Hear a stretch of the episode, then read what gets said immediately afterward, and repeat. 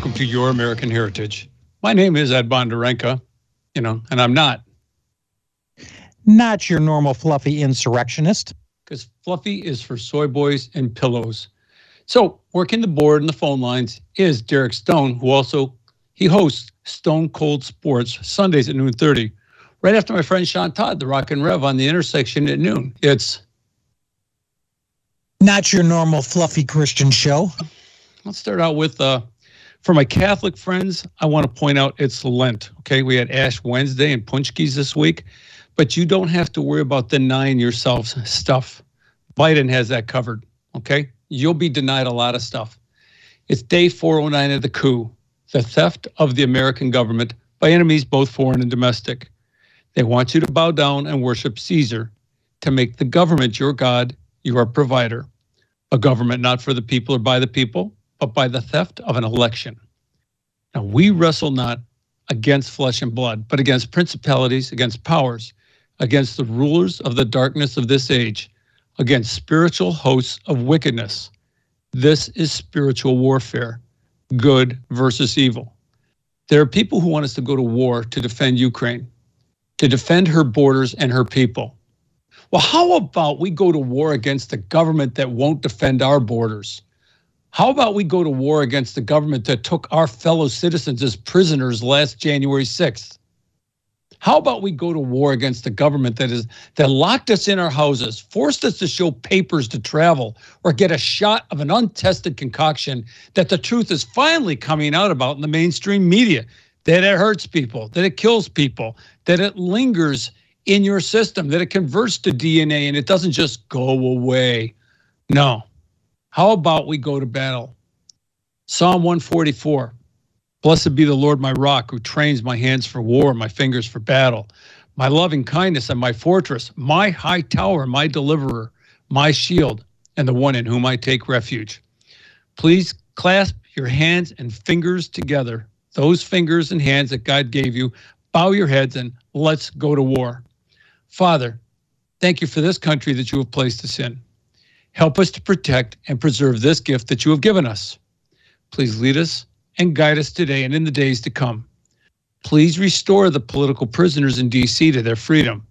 Please continue to awaken the American people from their slumber, those that are not aware of the danger. Please cause there to be a great awakening in this country, a big spiritual awakening. Please help us retake the government from the traitors and criminals that have stolen it.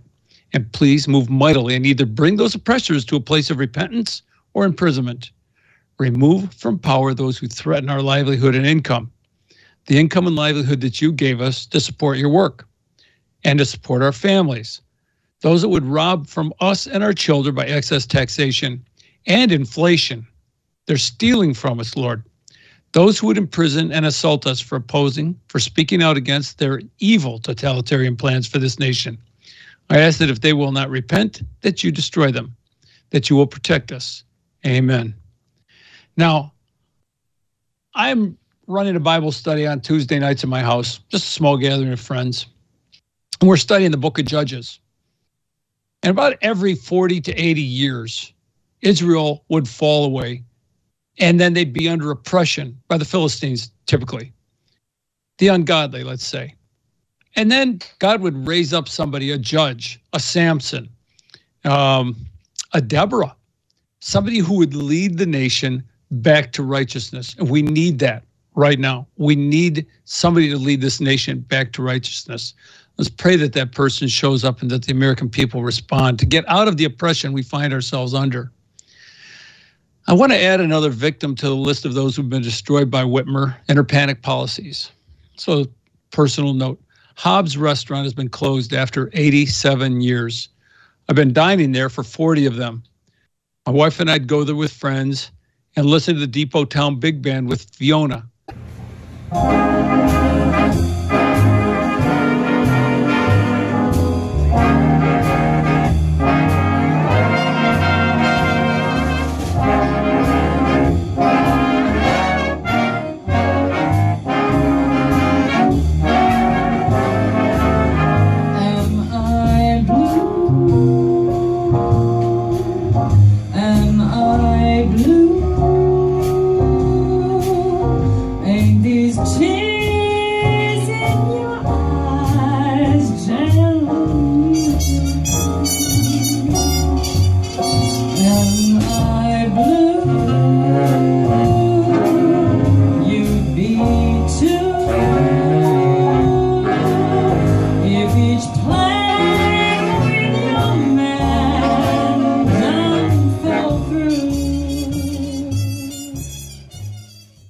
But it was Fiona and the Depot Town Big Band, Big Band singing uh, "Am I Blue," because a piece of our heritage is gone, and it's been killed, killed by government policy. Now I have a guest on hold, and I'm looking forward to talking to her. And I think you'll enjoy the conversation and perhaps join in. But right now, I want to speak to the recent news. First, we had a State of the Union address by the guy who stole the White House, a guy who gives lip service to protecting our border while letting in millions of illegal aliens and then flying them around the country to disperse them in various communities secretly on our, and I mean your taxpayer dime. Then he touted energy policies that are killing and will kill Americans. Not to mention embroil us in wars. We all know that we were an energy exporter until January of 2021 when he was inaugurated. Now he wants to import oil from his friends in Iran. You know, death to America, Iran. He stopped the pipeline from Israel because it threatened his friends' profits. I bet most of you didn't know about the major energy finds off the coast of Israel. Moses predicted this. I remember somebody telling me this, oh, must have been 40 years ago in the 80s. They were saying that they are going to find oil in Israel. And it seemed funny. Israel was the one country in the Middle East that didn't have oil. And then Moses said in Deuteronomy 32 13, he made him draw honey from the rock and oil from the flinty rock. And then 3324 says, And of Asher he said, Asher is most blessed of sons. Let him be favored by his brothers and let him dip his foot in oil. Well, there is a huge oil and gas reserve just off the coast of Israel, but it's within Israel's territorial waters. And of course, there's a big legal fight about, oh, who really owns this? Any other country, they'd know who owned it. But Israel, no, with uh, um, oh, uh, uh, the BDS uh, movement, uh, there's just no way that they wanted that to go. But Israel got its hands on it. And then there was a pipeline that was supposed to go from that oil field to Greece.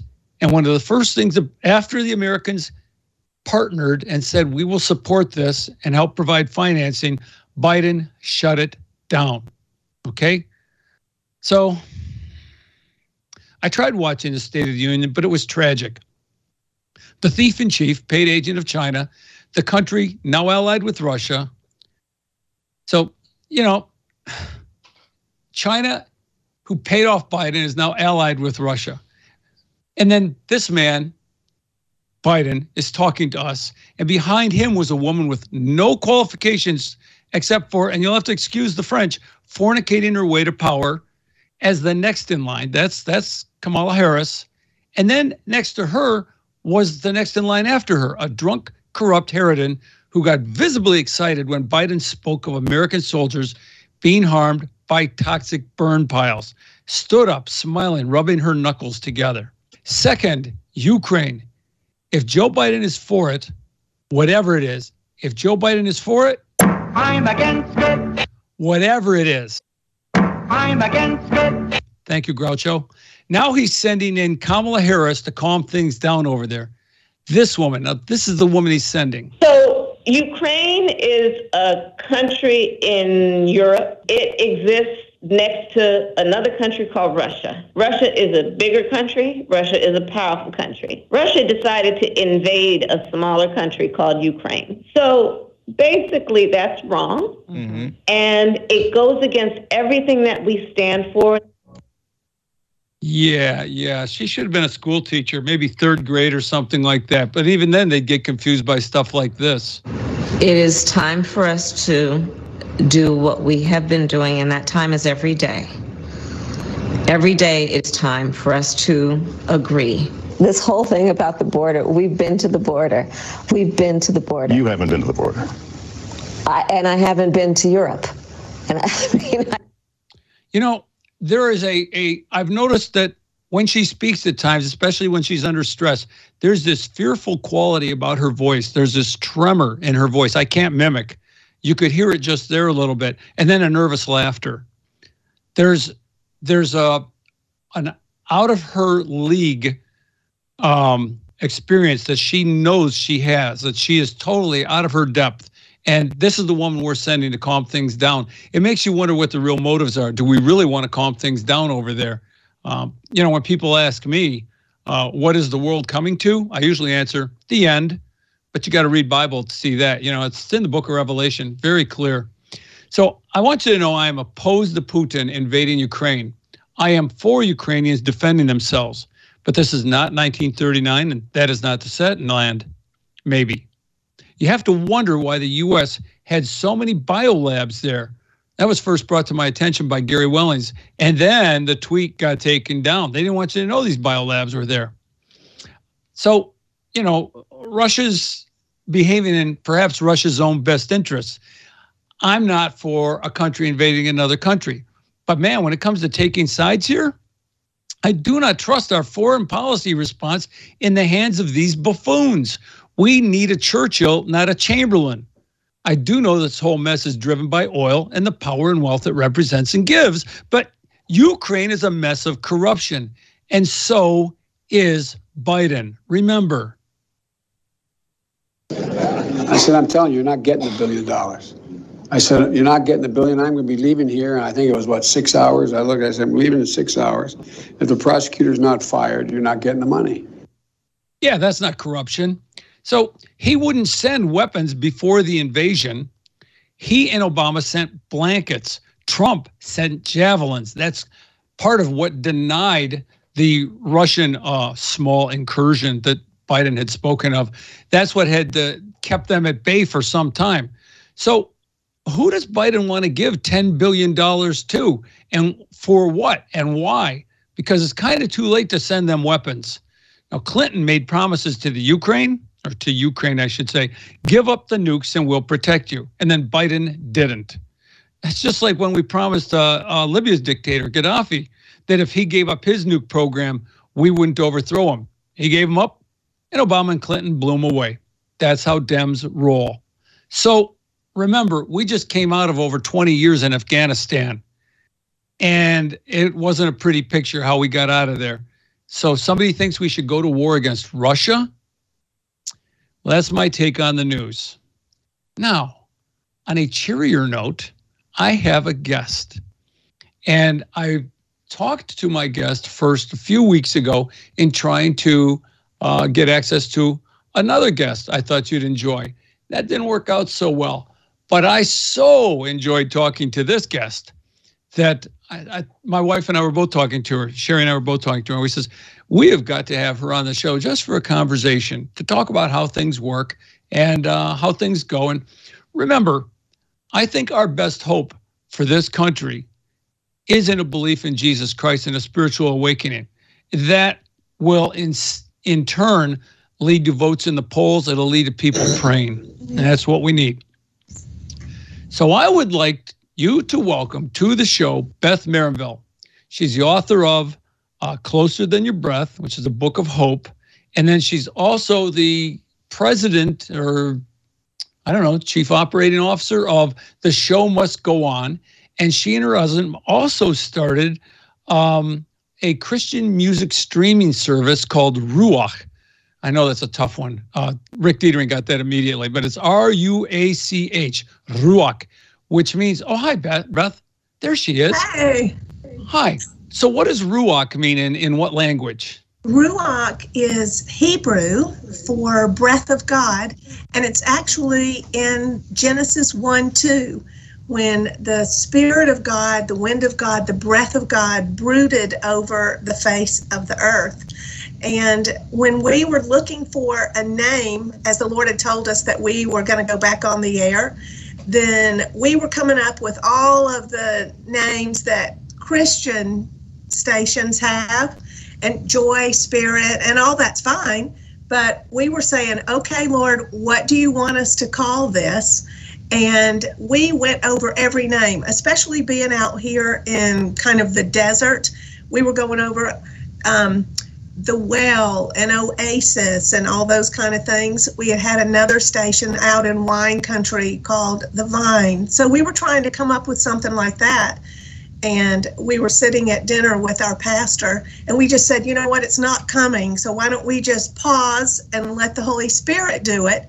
And right about that time our pastor just went ruach And when he said it, the Holy Spirit grabbed my husband's heart and showed him exactly what it was going to sound like. And then I went to the Lord and said, because this is what I do, I go to the Lord and say, mm, maybe you haven't thought about this, you know, like I'm a good Jewish mother helping Jesus along. and so I said, what? People aren't going to understand. They don't know Ruach. And he said, yeah, people didn't know Kleenex and Q-tip and Tony and Re- Reebok and Roku until somebody told them. And I said, right, right. And he said, what is the number one thing that has been on people's hearts and minds over the past two years? Breath, being afraid that they weren't going to be able to breathe. So, breath of God. So, I said, I rest my case. Thank you. You win again. wow. Well, so your pastor wasn't just you know, clearing his throat and you misinterpreted it and it all rolled downhill from there, right? No? Right. Yes. Well, even as as my husband, Doc is my husband, as he heard ruach and knowing that what that word meant, he uh, immediately did hear from the Holy Spirit of exactly what it was supposed to sound like. So in the background, and you've you've heard ruach, so you know in the background there are shofars or a shofar, and then this big, huge, beautiful voice who is our dear friend who was with Fox News, Fox Sports, and he says, Ruach in a very big, big voice because the breath of God is the breath that breathes life back in. You know, in Ezekiel 37 5, that he will breathe life back into those dry bones. So that's a big breath although it can be a little breath too, right? As we know in the Old Testament, that sometimes he's quiet. But for Ruach, it's a big breath. And I have something exciting to share with you as we talk about how the Lord is using those shofars. Uh oh. I'm not hearing. Yeah, that's because I muted because I was moving stuff around trying to get my earbuds to work, and you know that's that's how I roll. I mean, I did my first show 35 minutes, nobody could hear me. Oh, I so Fortunately, I had guests who knew radio, so oh, so well, like yourself, you know radio. So yeah. let's back up a little. Um, Ruach was at the end of my notes. It's not okay. your fault. I brought it up. No, I'm but, sorry. We can skip. Do what you want to do. Sure. It's your time. Why don't you tell us a little bit about yourself? Now, you used to have a company called The Show Must Go On. Do you still do that? Yes, we do still have it. And actually, my husband and I are co everything in life. So we are co founders, co president, co runners of the show must go on and Ruach and pretty much everything that he calls us to do. He was, um, yeah, he's my he is the one the Lord brought to me to walk through life with. So we do life together. So the show must go on because I repped um, in just a miraculous way. When I was in such a desperate place in my life, the Lord brought an opportunity to me to start repping radio shows. So, syndicated shows like I'm going to use Casey Kasem as an example. That's a syndicated show. Rush Limbaugh was a syndicated show. Um, Sean Hannity. Those are all syndicated shows, and they have someone who calls radio station program directors and says, Would you like to carry our show? Or in some cases, you must carry our show. And I didn't know there was such a thing but I was right on the precipice of my life being destroyed. Satan was knocking at the door to come and steal, kill, and to destroy. And my, and this opportunity to rep these shows came up. It started with an oldies show, and then it went to Bill Bennett, former Secretary of Education and first drug czar Bill Bennett, Michael Medved, Hugh Hewitt, Dennis Prager, um, Armed American Radio, and Mike Gallagher. And so the Lord just prepared a way, opened the door for me to have a job. And so that's what I did for many years. And actually, that's what I still do in some ways. And we can talk about that later. Did I answer that question okay?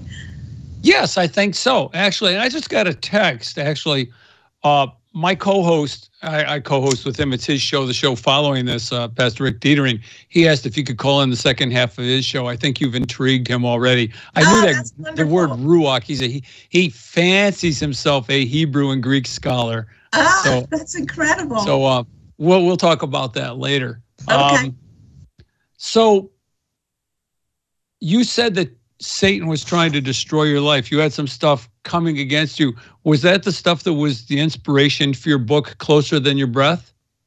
Yes. So when I was 14, the Lord, well, let's just back up just a little bit. When I was eight years old, I accepted Jesus. And one month from then, my brother, who was 14 years older than I, was killed in a car accident. And he had been on a baseball scholarship in a little college in South Georgia and just absolutely loved it. But the Vietnam War was happening. And so he felt like that he couldn't just sit in college and be on a baseball scholarship while his friends and fellow Americans were fighting in Vietnam. So he joined the Marines. And he went in mother and daddy, he was our only boy and their only son. And so, of course, our lives just flipped upside down. And of course, they sent him right from Parris Island to Camp Pendleton, close to where I live now, to Vietnam and then to Vietnam again. And he was on his way back for the third and final time when he was killed. And so, one month before that, mother and daddy had rededicated their lives to Jesus and I accepted Jesus. And so there he was, Jesus, to walk that through with me as an eight year old because, you know, people are always thinking about the adults and not the children. And I always point that out to remember that children grieve and they know what's going on.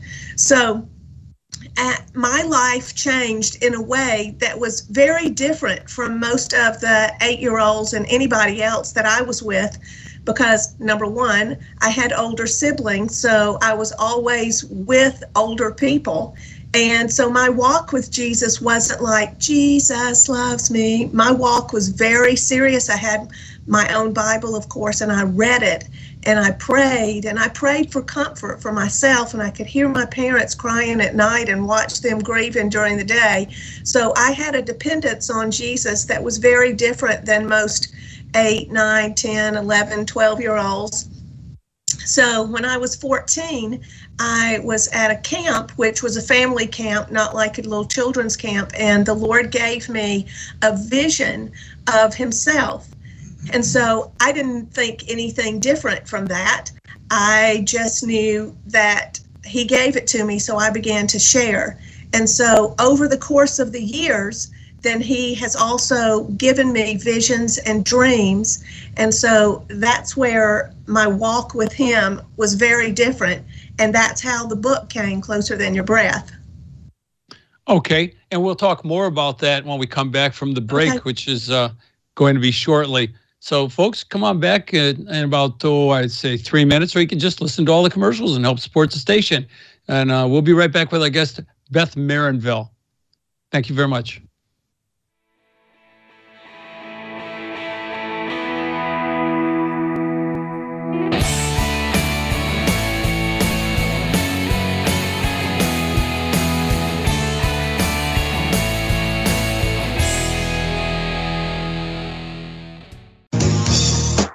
haven't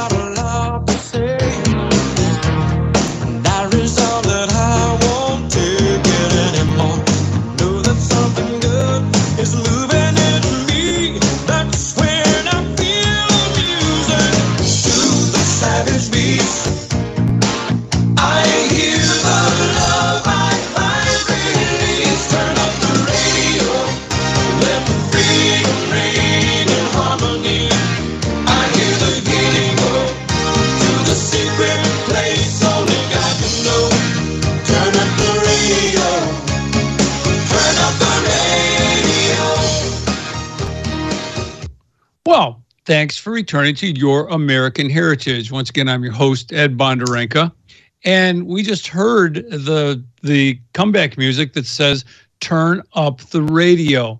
And talks about let freedom ring and the only the freedom that God can give. And folks, you've got to get a grasp on this that it's our founding fathers knew that our freedoms came from our creator and we have to turn to him if we intend to keep those freedoms. And you know, turn up this radio, turn up other radio, turn up Ruach. You know, it talks about music that soothes the savage beast. There are times when I am ready to destroy my television. The State of the Union was one of those times. Fortunately, I turned it off in time and the, the monitor survived, you know? But then, hey, if you want to listen to some soothing music, go to Ruach dot live. I know I'm mispronouncing it. You know, Pastor Rick fancies himself a scholar. He told me no, he doesn't fancy himself. He is fancy. So okay, whatever. But I, I can butcher Hebrew better than anybody on this planet. And um, so, anyways, our host, our host, our guest, Beth. Beth, pronounce your last name for me correctly, please. Moranville. Moranville. Moranville. There you go. oh, I got to give it that southern accent too. Moranville. Not that I'm mocking anybody. I lived in the South for a few years. Actually, my mom uh, lived in the South for a few years too. So, regardless, um, we're talking about uh, Beth uh, and her experience that led to her book. And um, um, the the book is closer than your breath, and that's a scripture reference in itself, isn't it?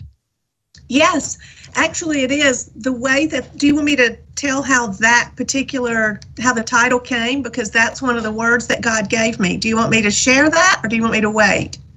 Yeah, go ahead. We got time.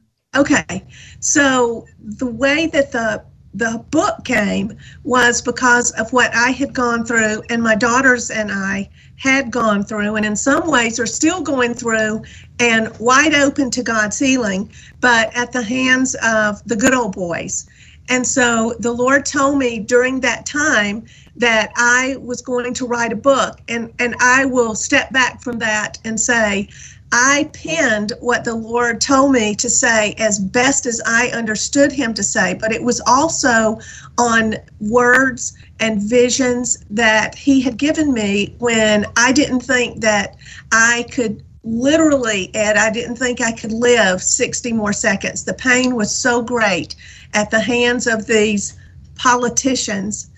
And so he, he gave me that on a plane that he was going to give me a book to write.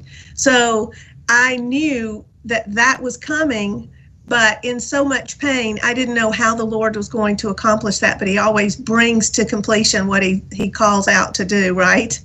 So mm-hmm. I um, I was in a place where they had uh, taken my children. I had been home, a home I married when I was 18. So let me just go on record as saying that as I look back at that, I don't recommend that an 18 year old young woman or an 18 year old uh, boy marry. There's so much to learn about life. Um, and I believe the Lord has a maturity that He likes to bring us into, He wants to bring us into. But that's what I did because I was so afraid that I was going to disappoint God if I did something prior to marriage um, than he calls us as his children to do or not do. So I got married and I had been married almost 27 years, 26 years, when my husband told me that he wanted a divorce. And um, we had two daughters and we had a beautiful home. And he was a banker in a small southern town. And so I didn't know that there was such a thing as um, the good old boys. Now, remember, my brother was a Marine, so I bled red, white, and blue, and I still am a fierce, strong American, but I didn't know that such a thing could happen to women. And so he hired an attorney who was also part, uh, he had been a, the guy had been a judge, and then he was. Um, taken down for uh, drunk driving, but he was also very good friends with a judge at that time. And what I didn't know was that the judges uh, could be paid off and that the attorneys were paid to actually just make happen whatever needed to happen. So that's what was happening in my situation because I had been a stay at home mother to take care of my family and to help my husband build his career and um, volunteer in the community and just be a, a part of what I believed that a wife and mother would do. And so when he decided that he was going to have make this divorce happen, he said he had had it planned for a long time. But when I went back to work, which was the job that we were talking about a few minutes ago when I was repping a show, then he decided he would push through this plan that he had had. And what I came to find out is that it is something that they do to women, especially stay at home mothers and women. And so he pushed it through. So my children, at the hands of this judge, Republican judge, might I add, Ed, Oops. we can't be so careful that the Republicans are people of um, respect always. We have to really hold their feet to the fire Mhm. that Everyone. they serve us. And so um, they took, they made me leave my house. First, they made me live in the basement and then um, would lock me out so I couldn't go upstairs. And then they made me um, leave without anything except my van and um, any kind of money that I had, and which was really little to none because I was so dependent on my husband as a stay at home wife and mother. And then, um, most of all, what they did that just about killed me, and that is the plan, because this is a template that they use. Um, they took my children, and he had promised me that if I didn't go along with him, that he would do that, that he would destroy my reputation, and he would uh, take my children. And so he did it. And so when we talk about Satan coming to steal, kill, and to destroy, he'll go at you at the ways he knows are the hardest, right? I've seen this movie. You know, I mean, this is this is a common story. I'm not, I'm not belittling your experience, but you are not alone in this. Obviously, how did God deliver you from this? Well, he began to give me those words. Um, I didn't have a place to live. The judge put me out with nothing but my van and a suitcase, but I had friends who obviously um, strong Christian women that the Lord put around me. And so I was living with um, one of my friends, and he would just, the Lord would give me these words. And so the way, sorry, I jumped away from the way that closer than your breath came. But I was crying out to him one night because these were my babies. These were my children. My daughter had just turned 14 and, and one was 16. And all that was part of the plan, too, because in Georgia law at the time, at 14, a child could decide where he or she wanted to live. And my children were just being given everything that they wanted to to cause them to want to continue on with these um, plans. And um, so, anyway, I was crying out to the Lord one night and I was saying, Where are you? And then in a way that I had never said before, because remember, I accepted Jesus when I was eight and I had gone through hell with losing my brother and watching my parents. And so I said, Are you? And it was like he came this close right away. He came to me and he said, Remember when your daughters were little and when one came and she would have, she would be sick and you would know as the mother that she was sick because you could tell in her eyes. And I said, Yes, sir. And I was saying, Yes, sir, not just because I'm a Southerner, but yes, sir, because his presence was so big. And then he said, And remember when your other daughter would come to you and you could tell by looking at her cheeks that she was sick because he knows us all, right? He knows us individually. And so he knew that one daughter I could tell in her eyes, one daughter I could tell in her cheeks when she was sick. And I said, Yes, sir. And he said, Remember when they would be sick and you would pull them into the bed with you and you would just have them right there so you could reach over and touch them during the night and check on them? And I said, Yes, sir. And he said, Remember when they were little and you would go up and you would put your hand on their chest just to make sure that they were breathing? And I said, Yes, sir.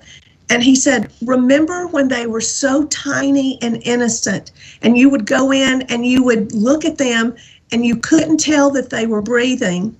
because know how little innocent babies will, it looks like they're not breathing. Mhm. And I said, Yes, sir. And he said, I mean, at that point, Ed, he brought me right to, he came right to my face. And he said, I am closer than your breath. I know exactly what you're going through, and I will never leave you or forsake you. And his power and his presence was so big that I literally, how close do you have to be? I mean, if you put your hand up to your mouth, how close do you have to get to feel your own breath, right? That that's how close that he is. And so that's how the title came. And it's one of the chapters in the book. And so I don't take any credit for anything in this book as being mine. The only thing that's me is that I took dictation for the words that he gave me that carried me through these times when I literally did not think or want to live. You don't take a woman's children away from her. And so that was the that was the way that the the book came and the Lord had given me a word when I was on a plane that I was going to write a book and it came through a guy who was um, sitting beside me and even the story of that is one of those things that it is just God, just God. So, And and folks, that book is called Closer Than Your Breath, a book of hope. It's available at Amazon. Uh, I encourage you to to check it out. It's, there's there's techniques in there for for getting hope in the face of divorce and personal tragedies. Uh, we've got a couple callers who've been patient. Uh, we have, of course, uh, Joe from Wyandotte. That's mandatory or obligatory. I'm not quite sure which it is, but Joe has a, a comment about uh, about your website. Joe? okay. Yeah, first, Ed, uh, to address your top of the hour, thank you for putting forth the facts of Ukraine and Putin and and Biden. It's not all black and white. There's a lot of gray there. Unlike the Putin apologists who are useful idiots and just regurgitate his uh, stuff he says. But he's not your friend, people. He's not he doesn't care about American Christians. He says it to make a fool of you. But as to your guest, I see on your website, and I listened. Uh, I see you're broadcasting at just like 96 kbps to save bandwidth. But I listened through speakers, and the sound quality is still very good. But I also saw on the website, so I'm getting to a question. You say you've been streaming continuously for 307 days. I'm interested in hearing a little background on the countless days and nights I'm sure you put in researching and building to the moment that you were able to start streaming. Okay. That is a, your, a, tell me again your name, Joe? Uh, Joe, Joe from Wyandotte. Hey, Joe. I'm Beth from Winder. so when the Lord calls you to do something, He provides what you need to get it done, right? And so the the way that all of the technical part of it was done, and I used to kid my program directors when I was repping my shows that my technical abilities you could fit into a thimble, but my husband is well versed and the Lord has brought us an amazing engineer. And then also for the way that Ruach.live is delivered, it's through the stream that um, the guy who developed the Beats headsets developed. And so it's also well, that is why available through. then it is Um, so I'm trying. quality, even with such a small bit rate. Because I'm a retired IT guy, so the technical aspect I, I love, and and I agree with your calling. I've written a book I felt called to put out now that'll be coming out soon. So I'm right there with you. We we need That's to wonderful. be a servant of the Lord and put forth what He is calling us to do at these tough times. And again, Yes. the quality of your broadcast is so wonderful. Thank you so much for it. And with that, I'll take, take care. God bless. Thank you so much. It's for HLS. calling, My Joe. husband just told me in the background. Um, sorry. I have ahead. one complaint about the phone app.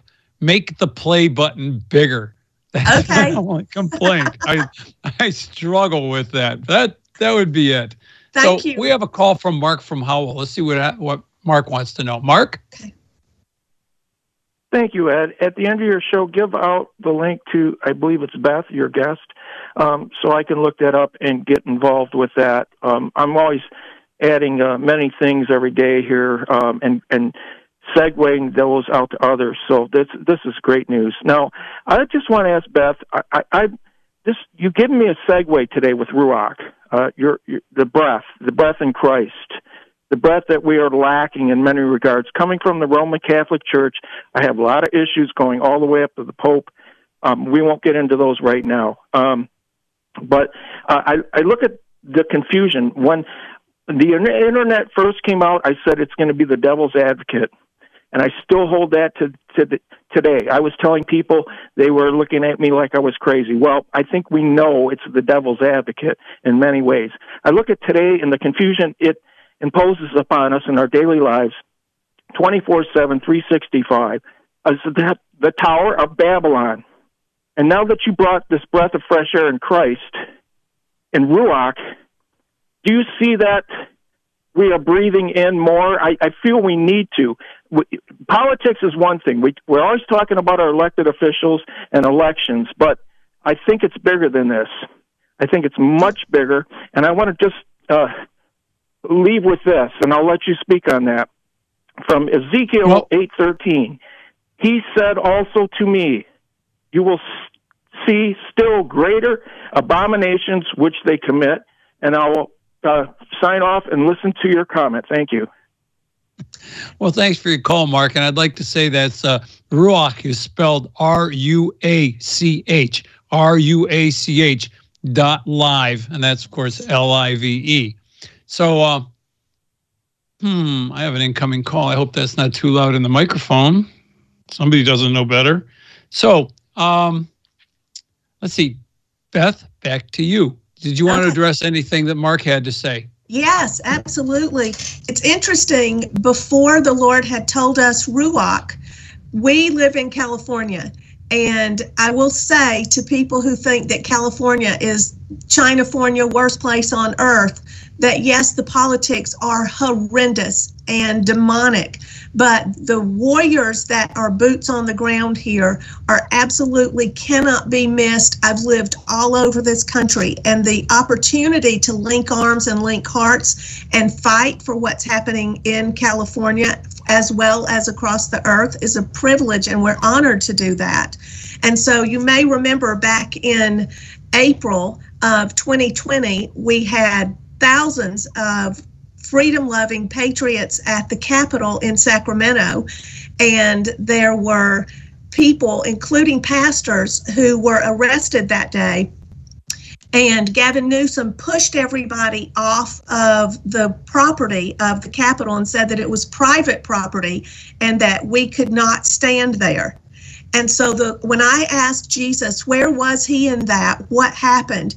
What culminated out of the the vision. And it's like there's a screen going across across the top of my head like I'm watching a video when he shows me these things. And what he showed me was Jesus high and lifted up and his train filled the temple. And that what was happening in the supernatural was that he began to blow. I did not i was not thinking about ruach. I wasn't thinking about the breath of god at all although i should have with closer than your breath how important i know that is. But what the lord showed me was that as he began to blow that what was happening in the supernatural was that there are powerful angels that are warring on our behalf and that as jesus blew every demon, everyone coming against Jesus, every knee shall bow, every tongue shall confess that Jesus Christ is Lord.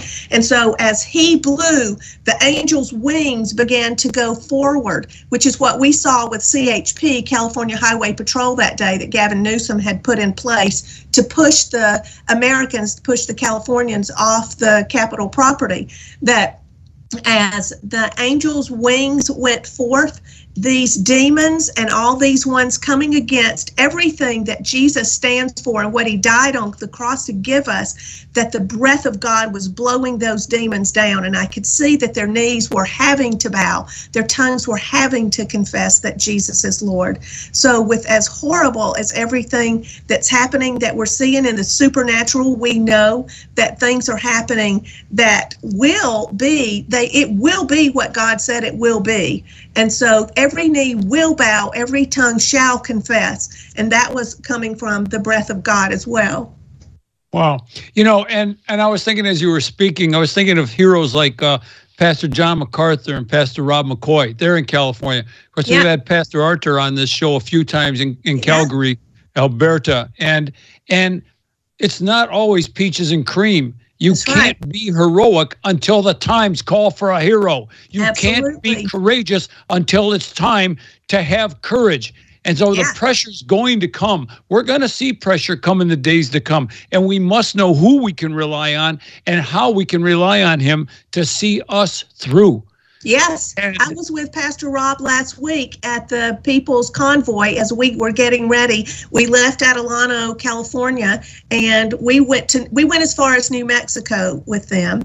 And I was also on the phone with his daughter yesterday. Pastor Artur's been to our house. We love them very much. There are so many patriots and so many Jesus loving patriots. It's time we have to stand up as believers. We can't sit back and watch our nation taken over just because we don't want to get involved. If we don't get involved, we will lose our nation. And I believe that what we're seeing happen is happening because we sat back. So you get what you get when you act like you act. Yes, exactly. I have red Um, hair. Can you tell how passionate I am? I've also had DNA testing done by a doctor that I didn't even ask for to do it, and it came back that I have Viking blood. So yeah, there you go. I'm a fighter. Do you know Neil Mammen?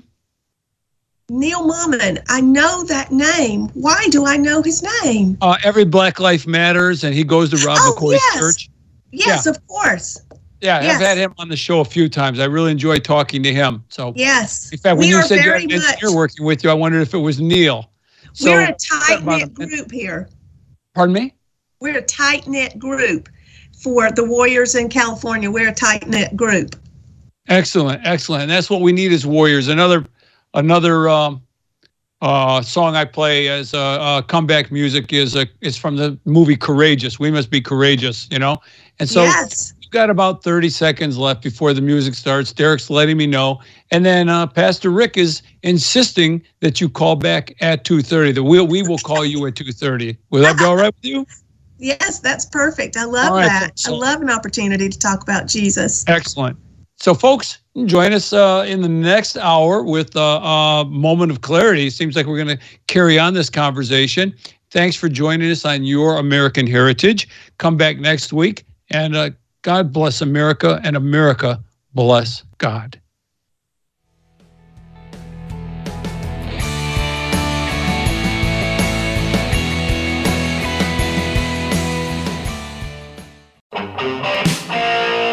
And now, more with your host, Pastor Richard Dietering on Wham!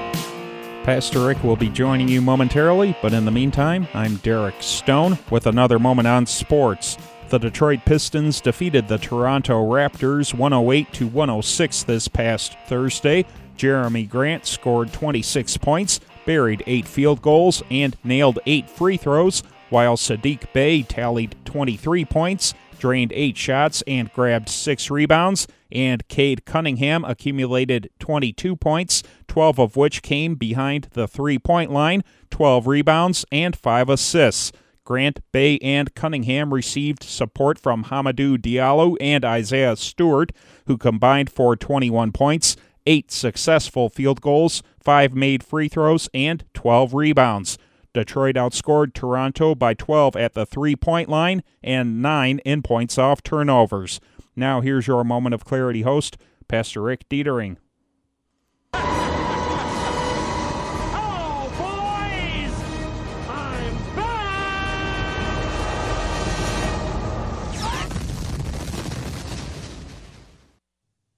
And Pastor Rick Dietering here. We are back. Uh, Exodus 3:14. And God said to Moses, I am who I am. And he said, Thus you shall say to the children of Israel, I am has sent me to you. Folks, I don't know if I am sent me to you, but the radio waves at Wham Radio sent me to you and to your living space and to your listening pleasure.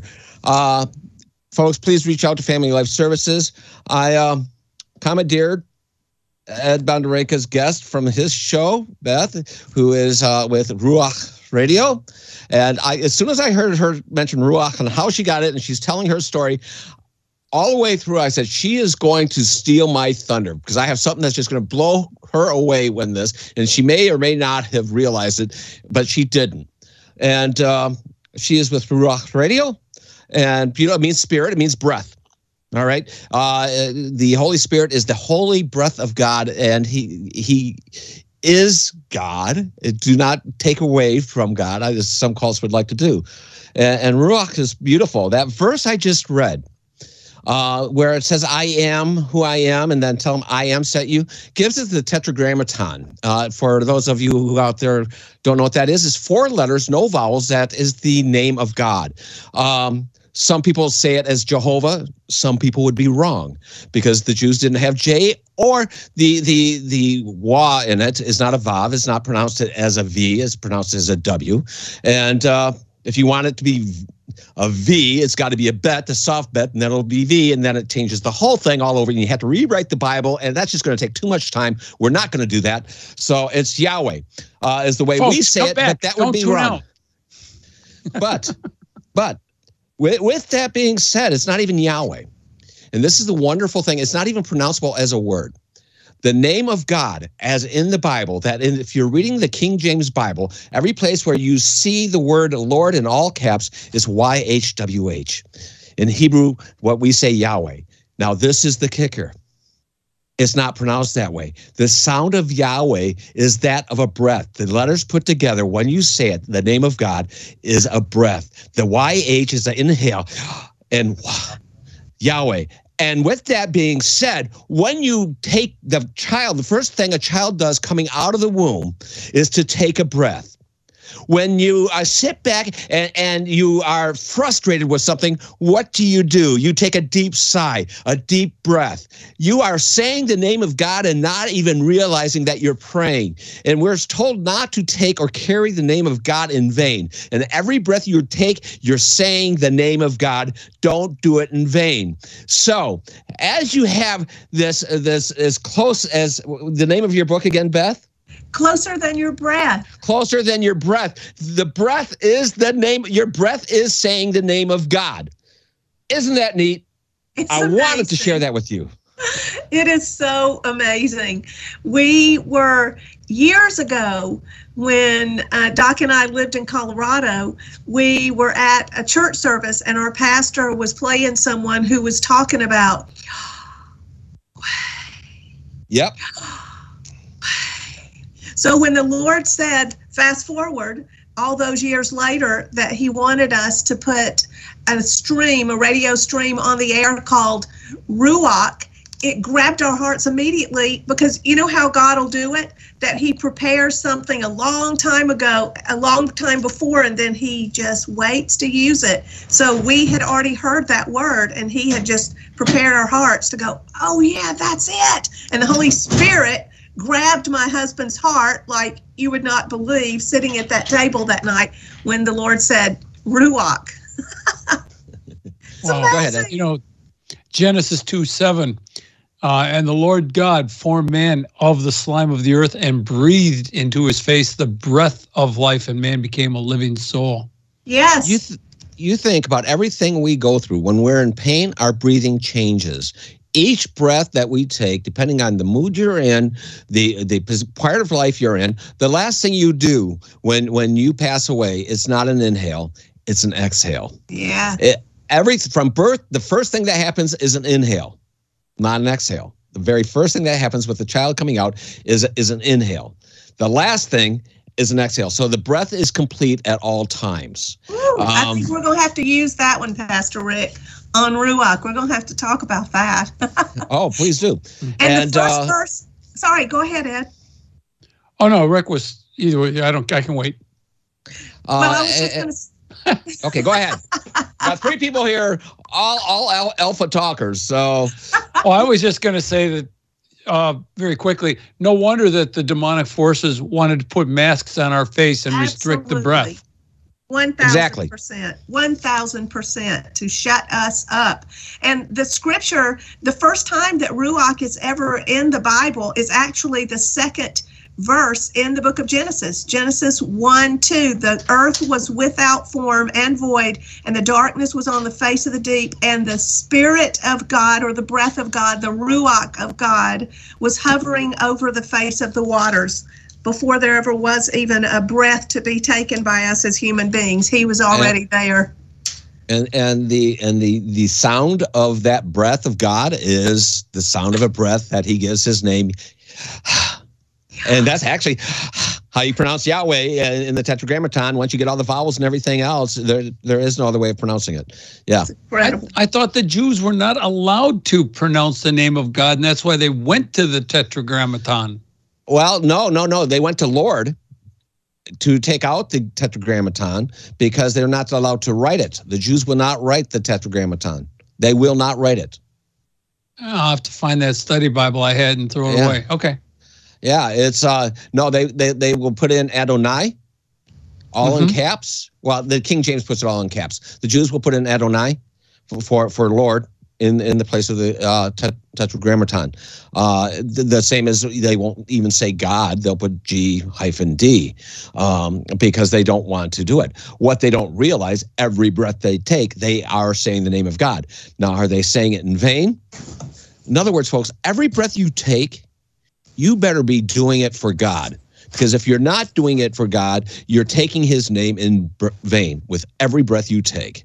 I want you to think about that next time you inhale or exhale or both. Try to match travel them in in pair. It works pairs. better that way. Yeah. I'm taking notes here, y'all. I'm a note taker. That's okay. And uh, so as as you were talking about it and and that whole idea of uh, now now here here's the wonderful thing is uh, Ed and I don't agree on everything theologically, but you know Jesus said when people came up to Jesus and said, "Hey, there's other people casting out demons and stuff in your name," and he says, "Hey." Um, if they're if they're for us, they're not against us, right? so, Yeah. uh, we all believe in the sanctification of Jesus Christ. We all believe in salvation through Jesus Christ, and we can agree on that. I just think it's really wonderful that when we can talk about the breath of God, whether your book, Keeping Your Children, or anything else, uh, when we talk about the breath of God, we have to understand that that means much more than just a word on a page. Absolutely. It is we are when when as you say when we are uh, when when God is closer to us than our breath, He is our breath. Everything that we we say His name multiple times throughout the day, and it should be done with praise. And for me, it wasn't just that I was breathing. I believe that he was resuscitating me over and over because in my flesh, I didn't think I could live. I didn't want to live. But the Ruach, the breath of God, breathed for me during those times when I'm, I literally might have just gone ahead and died. I understand when people are at the place when they are so desperate with suicide and wanting to just to leave, just to take it all and just be done with it, because that's where Satan brings us to, to take our very life and breath away. And I get that. I understand now why even then when I went through that, that the Lord was going to need me to use my voice and breathe in and out to speak that understanding of that desperation and that He is there. God is there. Yahweh, the breath of God, Ruach, is breathing through us, and He stands ready to breathe that life and hope back into us. Now to take take take it a little bit more. Still trying to blow your mind, Beth, with with all this great stuff. Okay. Uh, in Hebrew, we have a commandment to not take the name of your God in vain. Now, a lot of us put that to say that means don't just don't don't don't curse with it or anything else, or just don't call it out and everything else. That actually in the Hebrew, what it means is don't carry His name in vain. We carry the name of the third person of the Godhead as we walk around. We say we're Christian. We are carrying the name of Christ. We better not do that in vain. The name of God we are not to carry in vain. We say his name often, none of it should be in vain. So when we say we are God's, when we say we're his children, when we say that we are we belong to Christ, we cannot carry that in vain, which means without with emptiness. So every breath we take cannot be an emptiness. It has to let our God shine. We have got to give him the glory. We have got to give him the praise with everything we do because the second we stop doing that, we're carrying his name in vain. And the commandment says not to. Preach. Preach, Pastor Rick. That's what we say. Preach. I'm glad I'm glad you clarified that about taking the name. It's like it's like taking the name of of uh taking a label on yourself and Yes. then not acting like it. That is when you're in vain. It's empty. It's and it's it God hates that. He absolutely in fact he forbids it. Like don't even take my name. It's a trademark violation if you take my name and you're not one of mine. You're going to pay for it. Oh, by and the if way, you're abusing his a friend- name, if you're abusing his name, yes, that's taken in vain too. But how you live your live your life Yeah. is also Yeah. are you taking it in vain? a friend of ours, uh, a Jewish fellow, uh, just texted me. You you know him also, and he says that the the Orthodox won't even say Adonai unless actually praying. They will use Hashem, meaning the name. Right. But I'm, I'm saying that's why we have Adonai now in the in the Old Testament in, the, in our Bibles is a it's a carryover um, of not trying to abuse the name of Yahweh. But we say the name of Yahweh multiple times a day. And what I want to make people aware of, and why I had Beth call in, is part of this awareness that she's talking about the breath of God and everything else is coming to it. I think a combination of that brings us to this conversation today. That as we breathe, we are calling out the name of God. When we take And that heavy sigh when we're in trouble, yeah.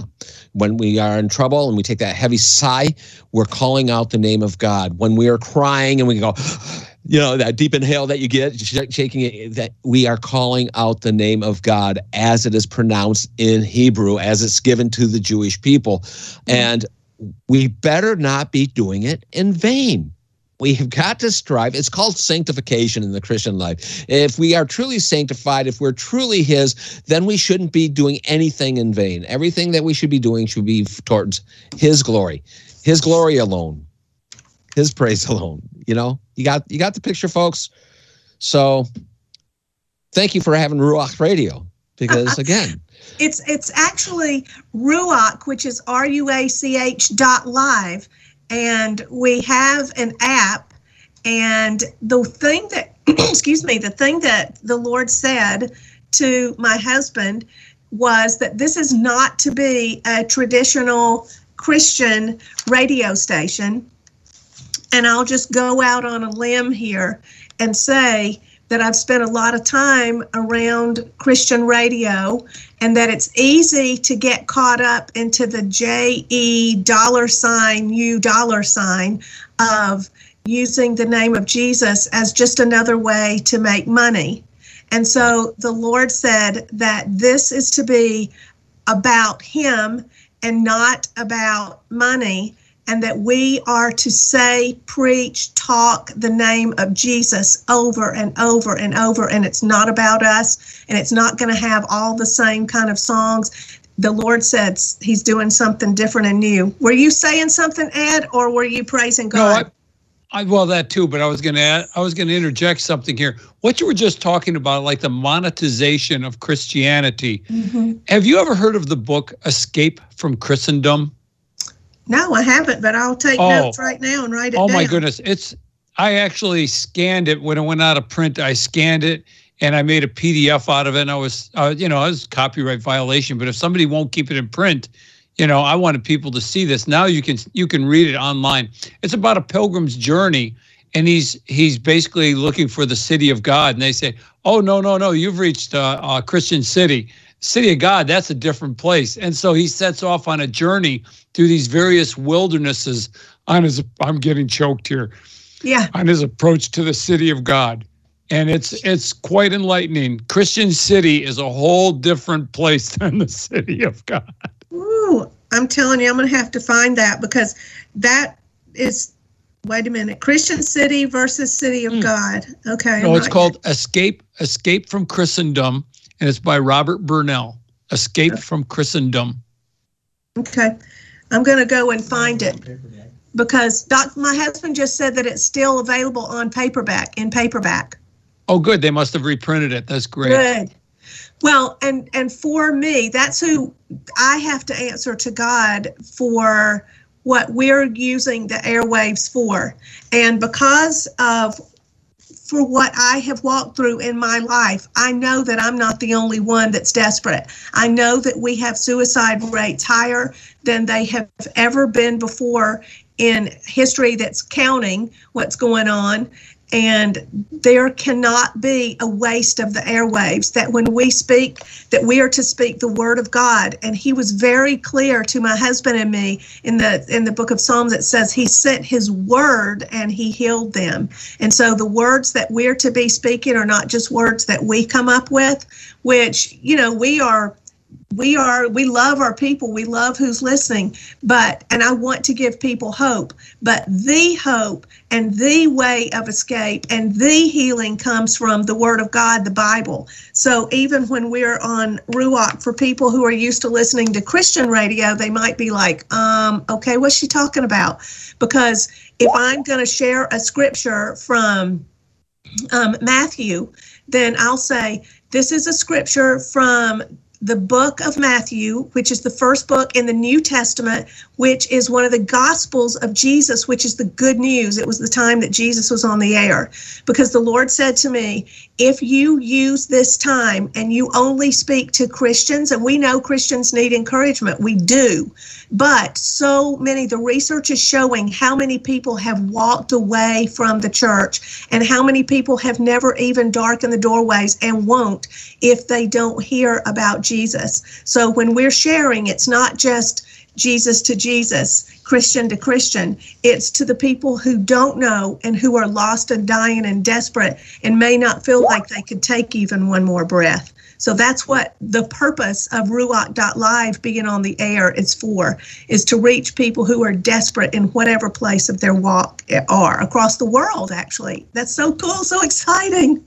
So we got two people on the line, and I'm going to ask both of our callers to try to keep it short because we are running out of time, and I want to make sure I have time to make my final statement and everything else. So, uh, Joe, real quick, you want a comment about Christian radio?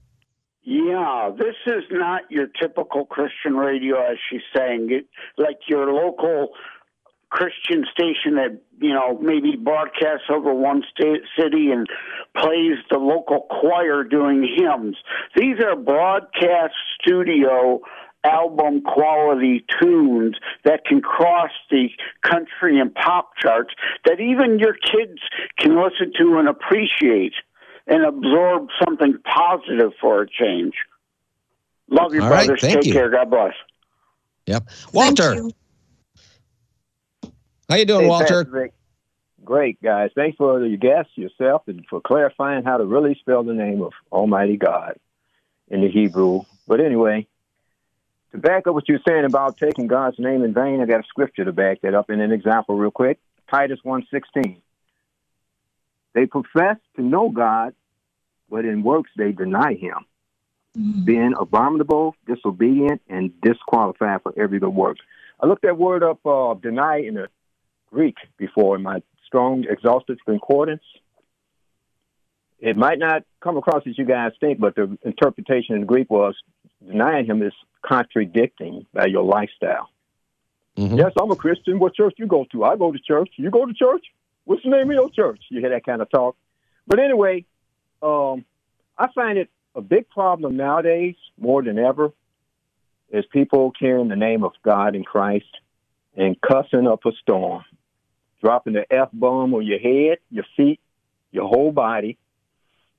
Other than the other bomb, the real literal bomb, they're dropping, they're using the SH word, foul language nonstop, and say praise the Lord afterwards. All right. Thank you, The Walter. modern-day Always problem. appreciate your calls. Yeah, Ed. I just like to say I am not. Don't get me wrong. I am not knocking Christian radio, uh, terrestrial Christian radio at all. I mean, they're they're like uh, uh, WMUZ locally. It's it's they're great great guys ministering on there. There's a local pastors that broadcast their shows on there, just like we broadcast our shows here on Wham. And uh, yeah, I'm I'm not knocking that at all. I, I actually appreciate Wham Radio, and I got to tell you this: Wham Radio, everyone knows, is is not a Christian radio station. And years ago, I was talking to the lovely Linda Hughes, uh, and uh, I wanted to come on and talk about abortion. Do you know how impossible it is to go on a secular radio station and talk about abortion? They laugh at you when you tell them they want to do it, but not Wham Radio. They said, "Please come and do exactly that," and. Uh, has been uh, wonderful since 2010 uh, uh, journey I've had with Wham Radio, and uh, so radio serves a purpose. And God, if Satan can use the radio, so you can bet God can too. Yeah, we have to be careful in everything that we do, that we examine ourselves and what is the reason for whatever it is that we're doing because it can be Christian radio or it can be anything else. It's our motives that we have to be so careful about and check our hearts, right? I, I, I say that, and uh, and again, this is it's okay that we don't always agree on everything. Is I'm always very careful uh, because I don't want to take God's name in vain of saying what God told me to do or what God didn't tell me to do. Because if it's not from Him, boy, I just lied about my Savior, right? And so, but I can always know that the Bible is the Word of God, and we can always find the answer. And and folks, yeah. if you if you're hearing something you think is coming from the Word of God, all I will say is this: if that's within your theology and that's your break, if it's not in agreement with Scripture, right, it's wrong. all right, mm-hmm. just absolutely let's right. leave it there. So, right. um, um, and uh, I think if we as a country started spending more attention of really by my by the definition that I get from the Bible of not taking the Lord's name in vain, it would make this country so much stronger. It would then again turn its eyes back towards God. If they, if these atheists and these these soft, what I call soft Christians, uh, which are so wrapped up in religiosity over over Christ himself. They'd rather have the re- religiosity than have Jesus himself. If they would just start realizing by claiming that they're, with each breath, crying out God's name, maybe, maybe it could change your heart. And if you're listening to this show today, and uh, there's been something that's helped you out, and you realize that you've been calling on God even when you didn't realize it. Mm-hmm. You know, that through every problem you have, you've been calling out his name. And uh, now that you know that, I hope as you go through those times of struggles, those times, those times of stress, those times uh, of burden and worry, and as we face a world going into World War III, and you're you got all these worries about going on, just know every breath you take is a prayer. And with that note, folks, have a blessed day, and we'll see you next week on a moment of clarity.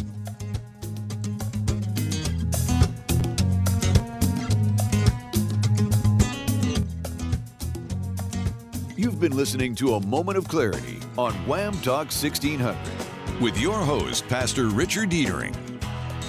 Be sure to tune in again next week, right here on Wham Radio.